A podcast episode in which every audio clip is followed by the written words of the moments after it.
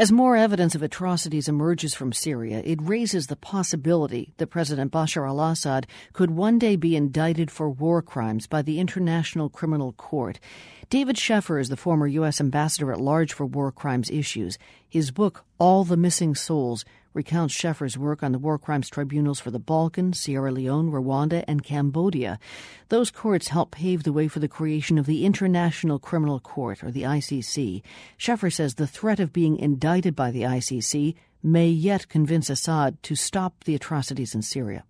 It may be that he is not directly influenced yet by the ICC, but it is certainly an option that the Security Council now has before it, i.e., to refer Syria to the International Criminal Court, just as Libya was referred last year, and we know what the outcome was in Libya. So Assad must understand the possible implications of engagement by the International Criminal Court, if not, you know, this week or next month, perhaps four or five months from now, surely he is not so insulated from that reality that he doesn't recognize that he is running that risk. Well, what about the fact, that, speaking of running, uh, somebody like Sudanese President Omar al Bashir, who is still at large three right. years after uh, his right. arrest warrant was issued by the ICC? But you know, so many of these leaders who have been indicted by the war crimes tribunals over the last 17 years, whether it be in the former Yugoslavia, Rwanda, Sierra Leone, we go through many years after indictment before they are brought into custody. It doesn't knock the credibility of the court? Not at all. No more than the federal courts of this uh, country or the state courts of this country. The, that their credibility is undermined by the fact that we have indicted fugitives for felonies in this country all over the landscape of America. Sometimes it takes many years to bring an indicted fugitive to justice. There's one part at the beginning of the book where you recall standing before a young woman in Sierra Leone. Her name is Nancy. Uh, this is 1999. Tell us what you saw and what you were thinking at the time.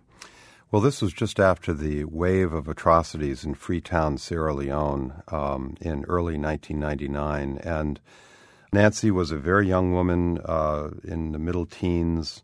She had been uh, uh, gang raped, and then uh, acid had been poured into her eyes she was so traumatized that uh, she would not speak.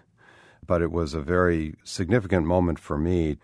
I had an image so often when I was sitting at the Situation uh, Room table in the White House that my colleagues would actually see the, the victims walk through that room, the mutilated victims of Sierra Leone and, and of so many other places, just to remind them what this is all about, that we're there to deal with their problems. And what got in the way of that? yeah, so often what gets in the way are the the other priorities of foreign policy and military policy making, where certain agencies are asked to devote resources to address a very serious problem, and they resist that because that means a lot of work, and it also means perhaps even putting American military at risk to do so, and that's not a very popular thing to do and also doing things that are rather unconventional. Give us your best recollection of an incident with you in the Situation Room in Washington and what you were asking for that may have been kind of unconventional or outside the box.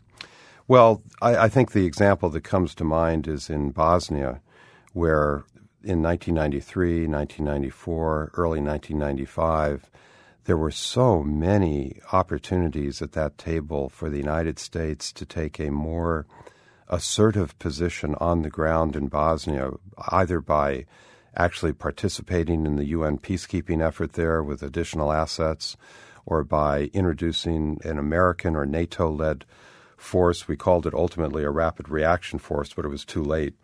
Those kinds of proposals to actually put on the ground in the middle of the commission of atrocities the kind of intervening force uh, to stop the killings uh, in Bosnia. This and also very unusual in the midst of an atrocity. Yes, and also to use our air assets more effectively to do so. We had many proposals to put on the table to do that, and yet the resistance, which came from the very top uh, at that time, was considerable. And that was very frustrating because for someone in my position where I focused a lot on atrocities, as did my boss, Madeleine Albright. It's very frustrating to have to come out of those meetings and know that once again, effective action is truly not going to be undertaken. You continue to fight this fight. You just got back from Cambodia, where you're uh, dealing with a criminal court there. I wonder why you keep going the way you do and how you keep going the way you do, especially given what you write about in this book. And it's even reflected on the cover here as you are strolling through a graveyard in Rwanda. Yeah. The melancholy and the frustration and the kind of lonely fight comes through through the entire book. I find it impossible for someone like myself who has witnessed so much of not only the contemporary but the aftermath of these atrocities in so many countries, it is simply not plausible for me to walk away from all of that and say, oh, I'll start a new life doing something else. You have to stick with this. The victims are so many, and you can't turn your back on it anymore. You have to keep plunging in. David Scheffer was the first U.S. ambassador at large for war crimes issues. That's a post he held from 1997 to 2001. He writes about his experiences during those years in his new book called All the Missing Souls.